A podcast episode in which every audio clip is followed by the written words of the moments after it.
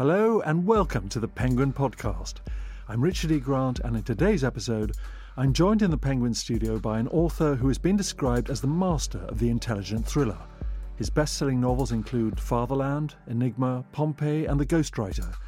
He's here to talk about his latest novel, Conclave, which is set in the heart of the Vatican. He's, of course, Robert Harris. Robert, welcome. Thanks, Richard. Nice to be here. Now, Robert, Conclave takes us behind the locked doors of the Sistine Chapel as one hundred eighteen cardinals cast their votes in the world's most secretive election.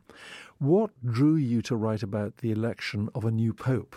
Well, I suppose because it is the most secretive election in the world, and that's whenever anything is secretive, of course, you know, that's a red flag to the bull. So I just really wondered what happened after the Sistine Chapel doors are closed and they are locked from the outside, and the cardinals set about the business of choosing a pope. There are one hundred eighteen cardinals, and how do they find out who to choose? And so that's what I set out to investigate. But where did the spark for this idea come from in the first place? Well, I observed the conclaves of two thousand five and two thousand thirteen, and something stirred in my mind. And when I was younger, I read a novel by C P Snow called The Masters, which is about uh, the election of the head of a Cambridge college, published in the early fifties. It's just interesting the way power is decided in an enclosed world, an entirely masculine world in that novel as well. And I've always wanted to write something like that. And I thought the papacy, this is the oldest election in the world, the most secretive, and arguably one of the most influential, given there were one and a quarter billion Catholics. You know, it was curiosity as much as anything impelled me. And once I'd finished my Cicero novels, I had some free time. So I, I just did some research, and I found that it was even more interesting than I thought. Now, the novel centres around Cardinal Lomeli, the Dean of the College of Cardinals, who must oversee the election. Let's hear the opening of the audiobook of Conclave. In this extract, Lomeli realises the fate of the old Pope. Cardinal Lomeli left his apartment in the Palace of the Holy Office shortly before two in the morning and hurried through the darkened cloisters of the Vatican towards the bedroom of the Pope. He was praying. Oh, Lord! He still has so much to do, whereas all my useful work in your service is completed. He is beloved while I am forgotten. Spare him, Lord, spare him. Take me instead. He toiled up the cobbled slope towards the Piazza Santa Marta. The Roman air was soft and misty, yet already he could detect the first faint chill of autumn. It was raining slightly. The prefect of the papal household had sounded so panicked on the telephone, Lomeli was expecting to be met by a scene of pandemonium. In fact, the piazza was unusually quiet, apart from a solitary ambulance parked a discreet distance away, silhouetted against the floodlit southern flank of Saint Peter's. Its interior light was on, the windscreen wipers scudding back and forth, close enough for him to be able to make out the faces of both the driver and his assistant. The driver was using a mobile phone, and Lomeli thought with a shock, "They haven't come to take a sick man to the hospital. They've come to take away a body." The chilling opening of Conclave, read by Roy McMillan and written by my guest, Robert Harris. Robert, today you've brought along a number of objects to the Penguin Studio that have influenced your writing career in some way, and your first object is a life-size head of Cicero. How did you come by this? Well, nothing very romantic about it. I got it by mail order from an American company, which can turn out any of the world's greatest statues for you. But they're very well made, actually, and mounted and solid. And this is a reproduction of a famous head of Cicero. And I didn't have it at the start of writing my trilogy of novels about Cicero. I got it when I was starting the third one, Dictator. I was trying to get back into the rhythm of the book. And I saw this and I thought, well, I'll get that. And it's very impressive, very heavy, it sits on my desk, stares at me, and I don't think I'll ever get rid of it, actually. It's a very so- a sort of reassuring, paternal figure to look at. And I have I spent ten years in the company of Cicero, and I came to greatly admire him. And he's been a big part of my life, so it's it's like having the photograph of a family member almost. You've said that this sits on your desk at home and that it's a paternalistic influence.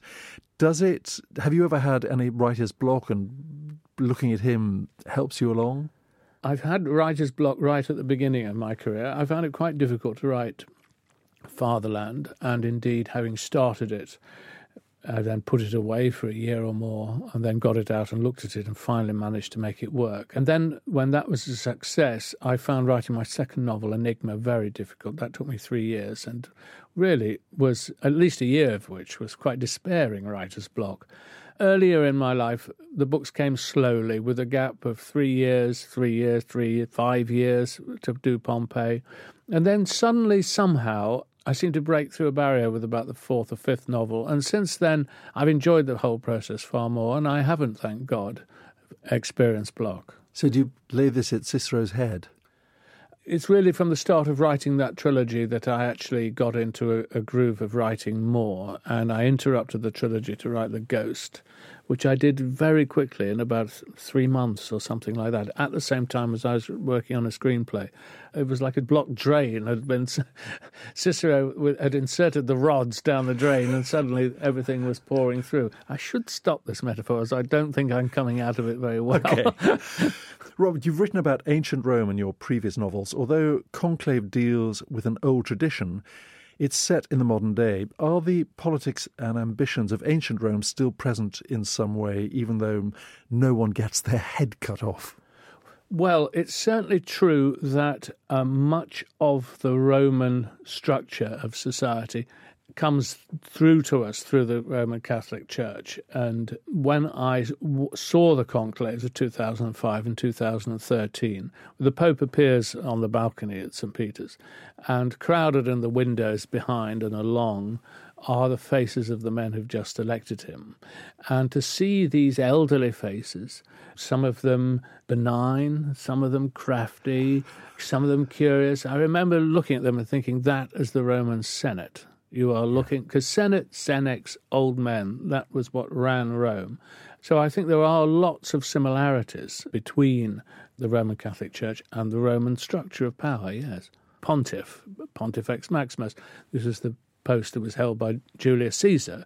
The Pope is Pontifex Maximus, uh, hence Pontiff. Well, the stage is set for the election at the start of the novel. Let's meet the potential candidates in another extract from Conclave as Lomeli muses over who might get the top job. Later, Lomeli would look back on this as the moment when the contest for the succession began. All three cardinals were known to have factions of supporters inside the Electoral College. Bellini, the great intellectual hope of the liberals for as long as Lomeli could remember, a former rector of the Gregorian University and former Archbishop of Milan. Tremblay, who as well as serving as Camerlengo was prefect of the Congregation for the Evangelization of Peoples, a candidate therefore with links to the Third World, who had the advantage of seeming to be an American without the disadvantage of actually being one, and Adeyemi, who carried within him like a divine spark the revolutionary possibility endlessly fascinating to the media that he might one day become the first black pope. And slowly, as he observed the manoeuvring begin in the Casa Santa Marta, the realization came upon Lomeli that it would fall to him, as Dean of the College of Cardinals, to manage the election. It was a duty he had never expected to perform. He had been diagnosed with prostate cancer a few years earlier, and although he had supposedly been cured, he had always assumed he would die before the Pope. He had only ever thought of himself as a stopgap. He had tried to resign. But now it seemed he would be responsible for the organization of a conclave in the most difficult of circumstances. He closed his eyes. If it is your will, O Lord, that I should have to discharge this duty, I pray that you will give me the wisdom to perform it in a manner that will strengthen our mother, the Church. Absolute page-turner. Robert, your next objects take us back to your own childhood, and it's a nineteen twenty Remington typewriter. I've, we've never had any author who's brought in such heavy objects as yours today. Well, it is portable. It's a portable. It is portable. Yes, well, quite early in my life, when I was about eight, I decided I wanted to be a writer.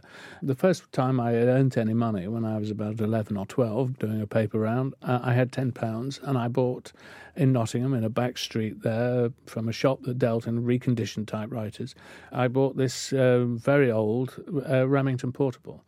and taught myself to type. And I used to write imaginary newspapers on it and uh, and write plays. That was where really I wouldn't want to be a novelist at all. I wanted to be a playwright. There's something about it to this day. The smell of oil you get in an old typewriter, the sound of it, everything, all of my life really flows from playing around on that machine. That's an incredibly formative age to know that that's what you wanted to do with your life. It's been one of the blessings of my life. I mean, I'm not very good at many things. I can just do the one thing. To begin with, I was rather envious of people who were good at sport and they could do lots of things, and uh, they were good at science. And you know, and, they could out-type yeah, them. They could, well, they could do anything. And therefore, there was a certain paralysis then came, or, you know, you could do lots of things. Your life could go in any direction. Yeah. Really, I knew from an early age my life could only go in one direction, and that, had, that simplified things, actually. A lot. Now, you've written many best-selling novels, and though you worked in journalism for many years before turning your hand to novel writing, was it an ambition that was always at the back of your mind? I mean, you said that you wanted to write plays when you were eleven. Yes, because there was an immediacy with plays. I mean, when I was a little bit older than that, fifteen, sixteen, seventeen, I used to write plays and used to put them on with friends at school, and parents would come and see them. And so, you know, you could you could have an effect. I was obsessed with things, and God help us, the theatre of the absurd. There was a great book by Martin Esslin, A Blue uh, I Pelican. I know it very well. I knew it backwards, and I was very interested in all those British playwrights, Arden, Wesker, Osborne, and so on. And there was a wonderful series of books on those. So uh, that's what I concentrated on, and that and doing the student paper. It was just really putting one word after the other that I enjoyed. So what stopped you being a playwright? Lack of talent. Okay. I mean, I could no longer, when I was in my twenties, find friends who were willing to, or parents who were willing to come and watch. So I think it sort of dried up. And I did, you know. I was working as a journalist at the B B C and then in newspapers, and I was writing non-fiction books. And, you know, just as long as I got some writing to do, I was happy. But I reached a pitch of, of non-fiction where I did a book about the Hitler Diaries, and it was so close to fiction that the logical next step was to make it up. And that's what I did. I've met so many journalists who want to be successful novelists, so you must have raised the ire of many people for doing it. From your childhood typing back to the present day, let's dip back into the audiobook of Conclave, read by Roy McMillan. As they reached the ambulance, Lomeli tried to picture the universal church at that moment. Some one and a quarter billion souls. The ragged crowds gathered around the television sets in the slums of Manila and Sao Paulo, the swarms of commuters in Tokyo and Shanghai hypnotized by their mobile phones, the sports fans in the bars of Boston and New York whose games were being interrupted. Go forth and make disciples of all the nations, baptizing them in the name of the Father, the Son, and the Holy Spirit. The body slid head first into the back of the ambulance. The rear door slammed. The four cardinals stood at solemn attention as the cortege pulled away. Two motorcycles, then a police car, then the ambulance, then another police car, and finally more motorcycles. It swept around the piazza for a moment and disappeared. The instant it was out of sight, the sirens were switched on. So much for humility, thought Lomeli. So much for the poor of the earth. It could have been the motorcade of a dictator. The wails of the cortege dwindled into the night. Behind their rope line, the reporters and photographers started calling out to the cardinals like tourists at a zoo trying to persuade the animals to come closer. Your Eminence! Your Eminence! Over here! One of us should say something, announced Tremblay, and without waiting for a response, he set off across the piazza. The lights seemed to impart to his silhouette a fiery halo. Adeyemi managed to restrain himself for a few more seconds, and then went in pursuit. Bellini said, under his breath and with great contempt, "What a circus!" "Shouldn't you join them?" suggested Lomeli. "God, no. I shan't pander to the mob. I think I would prefer to go to the chapel and pray." He smiled sadly and rattled something in his hand, and Lomeli saw that he was holding the travelling chess set. "Come," he said, "join me.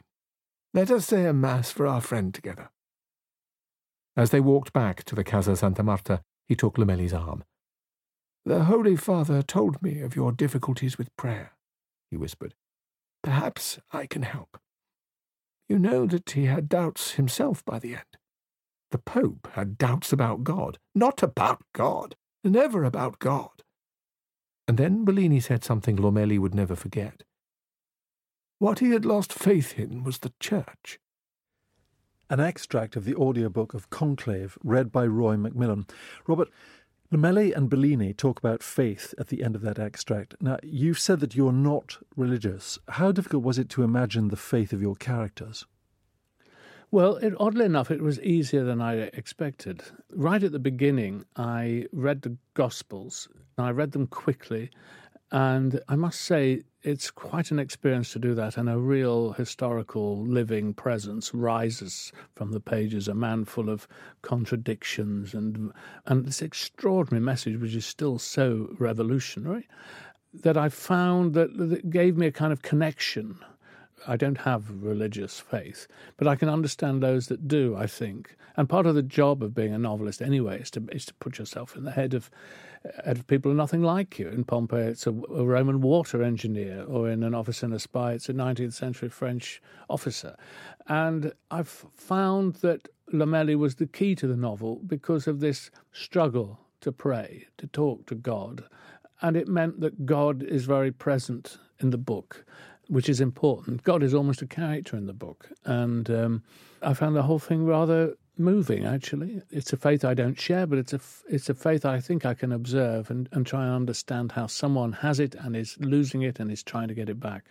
So were you brought up without any religion?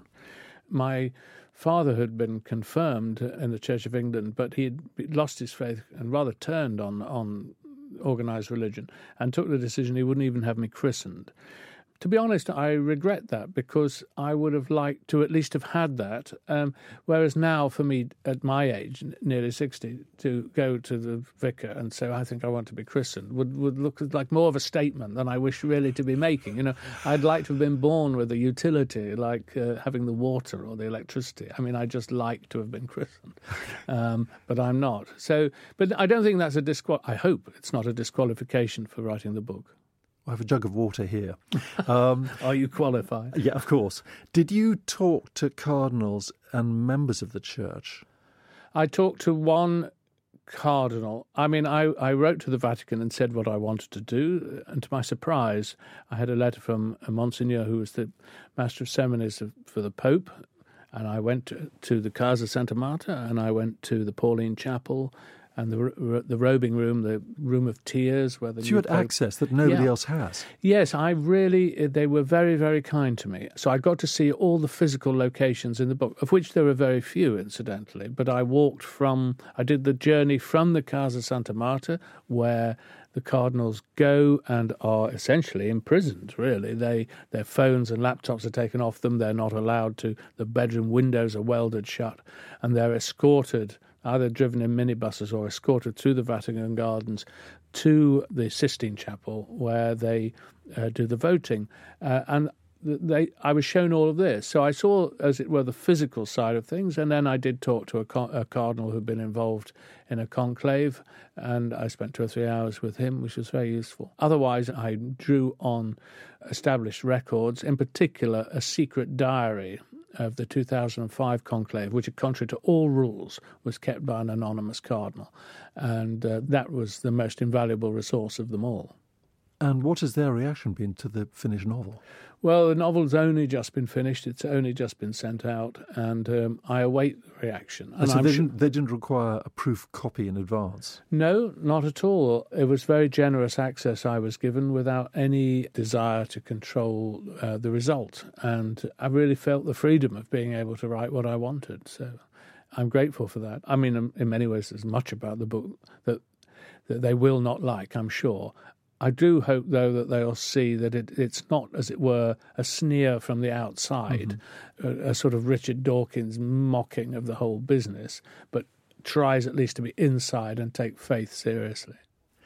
Well, moving on to your next object now that you brought along, it's a sketch of T S. Eliot, very lightweight, and we have a photograph of it here.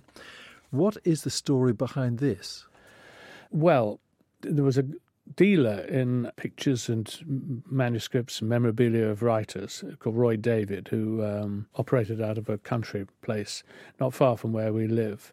And uh, first my wife went to get me a birthday present there, and then I went to get her one. And each of us saw, hanging up in Roy's gallery, this painting. It's quite large, actually. It's a good sort of four or five feet by three or four feet. Brilliant picture of T S. Eliot, done from the life in Gloucester Road in nineteen sixty-five, I think. Eliot was in his eighties. The artist, Gerald Kelly, who was president of the Royal Academy and old man, great friend of Somerset Maugham, was also in his eighties. And it's a, it's a beautiful picture of, uh, of, of an old genius, really.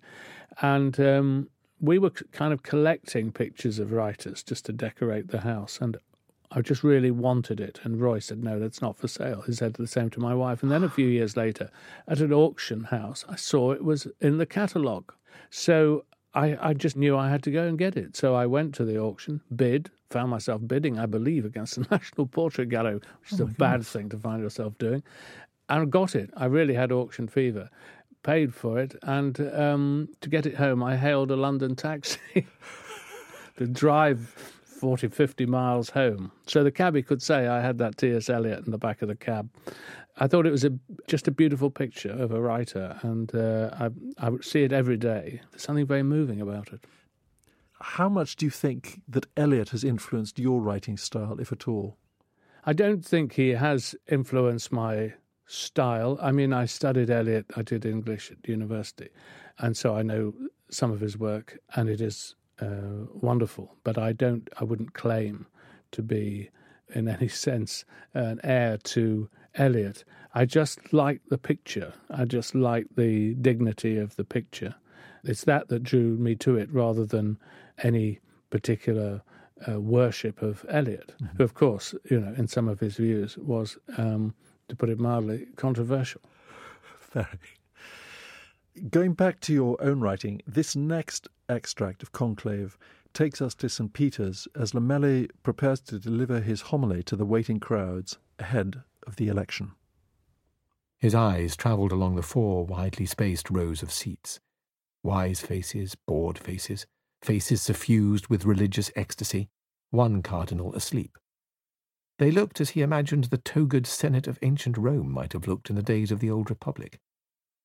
Here and there he registered the leading contenders, Bellini, Tedesco, Adeyemi, Tremblay, sitting far apart from one another, each preoccupied with his own thoughts, and it struck him what an imperfect, arbitrary, man-made instrument the conclave was. It had no basis in Holy Scripture whatsoever. There was nothing in the reading to say that God had created cardinals. Where did they fit into Saint Paul's picture of his church as a living body? If we live by the truth and in love, we shall grow in all ways into Christ, who is the head, by whom the whole body is fitted and jointed together, every joint adding its own strength. The reading ended. The gospel was acclaimed. Lomeli sat motionless on his throne. He felt he had just been granted an insight into something, but he was not sure what. The smouldering thurible was produced before him, along with a dish of incense and a tiny silver ladle. Epiphano had to prompt him, guiding his hand as he sprinkled the incense onto the coals. After the fuming censer had been taken away, his assistant gestured to him to stand, and as he reached up to remove Lomeli's mitre, he peered anxiously into his face and whispered, "Are you well, Eminence?" "Yes, I'm fine." "The time has almost come for your homily." "I understand." He made an effort to compose himself during the chanting of the Gospel of Saint John. "I chose you, and I commissioned you to bear fruit." And then very quickly the Evangelium was over. Epiphano took away his crozier. He was supposed to sit while his mitre was replaced, but he forgot, which meant that Epiphano, who had short arms, had to stretch awkwardly to put it back on his head. An altar boy handed him the pages of his script, threaded together by a red ribbon in the top left-hand corner. The microphone was thrust in front of him. The acolytes withdrew. Suddenly he was facing the dead eyes of the television cameras and the great magnitude of the congregation, too huge to take in, roughly arranged in blocks of colour. the black of the nuns and the laity in the distance just inside the bronze doors, the white of the priests halfway up the nave, the purple of the bishops at the top of the aisle, the scarlet of the cardinals at his feet beneath the dome. An anticipatory silence fell over the basilica. He looked down at his text. He had spent hours that morning going over it, yet now it appeared entirely unfamiliar to him. He stared at it until he was conscious of a slight stirring of unease around him, and realized he had better make a start. Dear brothers and sisters in Christ. That was an extract from the audiobook of Conclave. Robert, you write about the Vatican and the election process in such detail. How many times did you visit Rome while you were working on Conclave? Oh, once, and um, had a tour, lasted an entire morning, saw everything I needed to see. That was it, really. I didn't need any more than that. Were um, you allowed to take photographs? Yes, I did. I took a lot of photographs, and um, some are really wonderful. I, in fact, I took a video.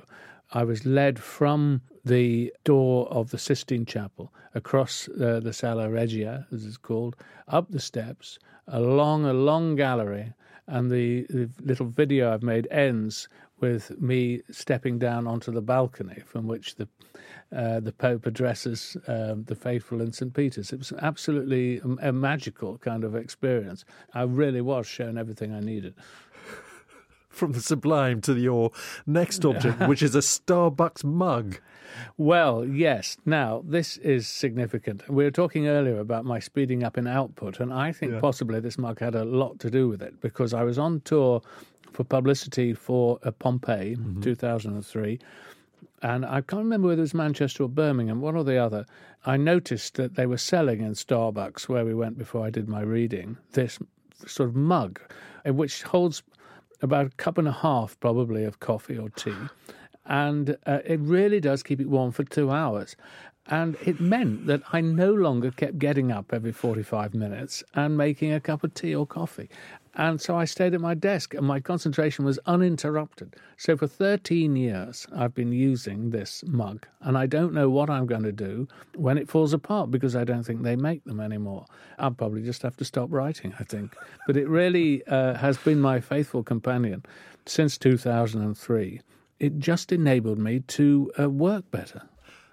Now, the Conclave is shrouded in secrecy. How difficult was it to discover the details of the election process? Well, it wasn't too hard, actually. The Pope himself issued a, um, a set the rules of the Conclave, are very uh, are published as a set of laws, and they give you the the full detail of the ballots. Um, there are, let's say, there's a maximum of one hundred twenty cardinal electors. You have to be under the age of eighty to be able to vote. And uh, you have to have a majority of two-thirds. So let's say you have to get eighty votes. And it's a series of exhaustive ballots. And um, what happens is the cardinals sit in the Sistine Chapel. They have a, a piece of paper which says in Latin, uh, I, I want as Pope, and then underneath you write the name. Then you stand up, you recite your oath that to God you are voting for the person you think should be the Pope. You place it on a silver salver, you go up to the altar, and you tip your vote into a silver chalice, and then you um, return to your, into an urn, I should say, and then you return to your seat, and this happens, everybody does the same, and then the votes are counted by scrutineers, and then the result is read out, and all the ballot papers are threaded through on a needle and thread, and tied off, and then they're burnt in the stove. And if it's uh, black smoke, of course, it means there's no Pope, and if there's white smoke, it means there is. And all the detail, all the ritual and so on is laid down in the pa- in the rules. So that's where all that comes from. And then the behind-the-scenes stuff, which happens when you get back to the Casa Santa Marta after a ballot. Everybody talks about what just happened. Um, that's when the shifts start to occur. That's when, you know, the Liberals decide to abandon one candidate and get behind another instead. That's when a third world candidate may have started to make a showing that no one was expecting, and they'll, what do we know about him? And so it's what the uh, secular would call momentum in an election, and what, of course, the Cardinals call the exercise of the Holy Spirit. Someone begins to emerge, and uh, that's that's the story of the Conclave. And those details, there are enough bits of gossip and rumour, and there was in particular the this secret diary kept of two thousand five that, that really gave me the confidence then to go ahead and invent the election. The rave review that you got in the Sunday Times described something about what you've just talked about as the haberdashery of hierarchy, which I thought was a very apt way of putting it, as you were talking about things being sewn together in this all-male conclave.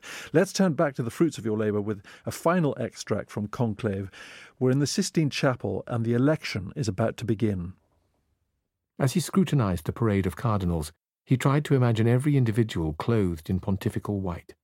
Sa, Contreras, Sierra, Fitzgerald, Santos, De Luca, Löwenstein, Jandacek, Brodskus, Villanueva, Nakitanda, Sabadin, Santini. It could be any of these men.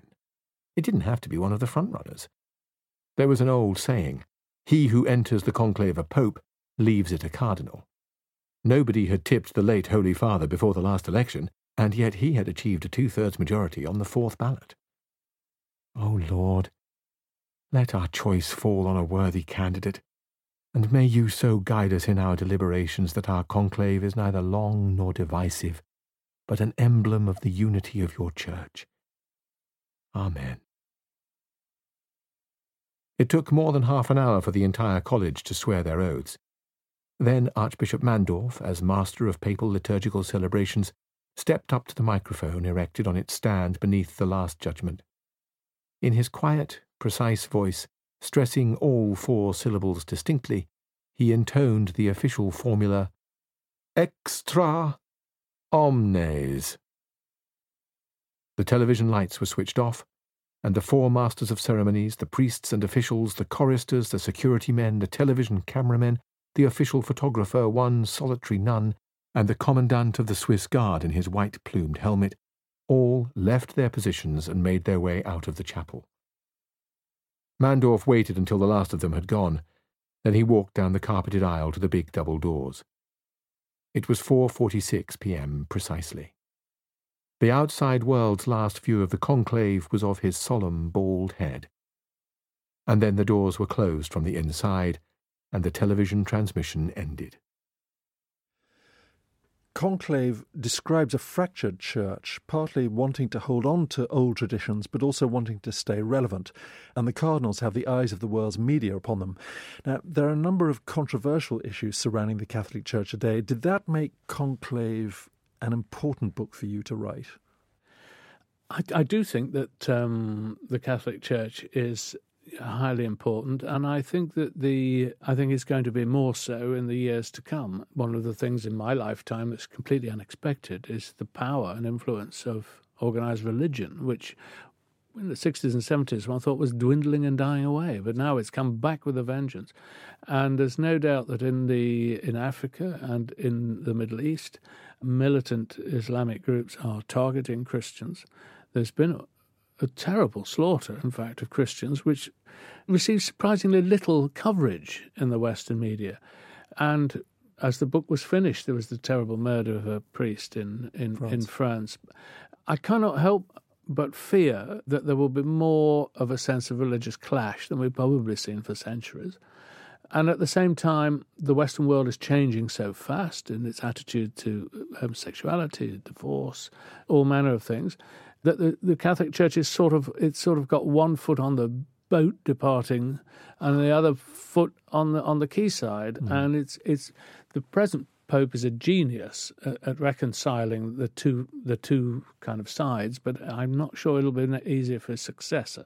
So there are, you know, huge issues, and there's no way that you, one could write a novel about a papal election that didn't reflect those those issues. And so uh, that is the serious aspect of the book. You know, that it is a clash of ideas uh, of of what the church is for and whether the church can change, or does it by changing destroy itself, which is the which is an argument that's been going on certainly all my life. Your final object is, you haven't brought it in because it is enormous. Could you please describe Well, what I'm looking at. It's a it's a stone pedestal with a metal a globe on top of it, and it is a, a sundial, and it was given to me by my wife, Jill, on my fiftieth birthday. And it's very interesting because it's it's sort of around the rim of it is a compass, so it's aligned in with the compass, north and so on. And there are uh, sections of it, arrows leading off from it to particularly important places in my life. They are truly aligned with the distance. And so to the village where I grew up in Leicestershire and the distance to that. Another arrow points to Rome, where I've set so many of my books, including the latest one. An arrow to Hambledon, the village in the Chilterns where we were married, and another arrow to a place we have in the south of France, which is where we all go, all, the family all goes on holiday. And it's really just a lovely object. And, um, you know, it's it's a, I feel very lucky when I look at it, because to have a wife and four children and to have had a, a life as a writer, which has meant that I've been at home and I've seen them grow up and barely missed a bath time.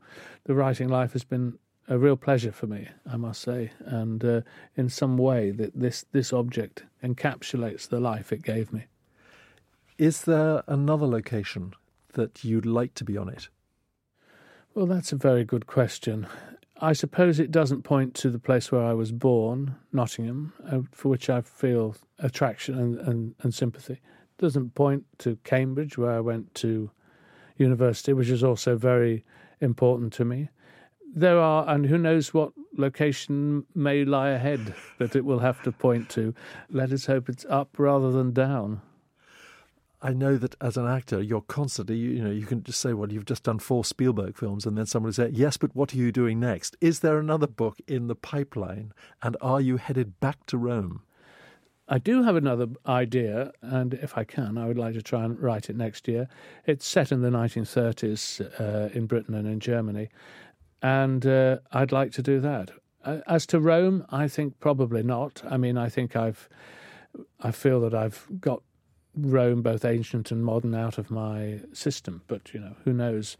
You know, one of the great pleasures of, of, of writing is you never know what's going to come along and what will strike you. If you'd told me I was going to write a novel about a papal election, I'd have looked at you as if you were crazy. But here it is. So will you turn Cicero to face away from your desk if you're moving to Germany in your next book? No, I think I'll need all the strength and wisdom that his countenance that he can impart. imparts, yes, to get me through it. Thank you very, very much, Robert. It's been a pleasure, Richard. Thank you.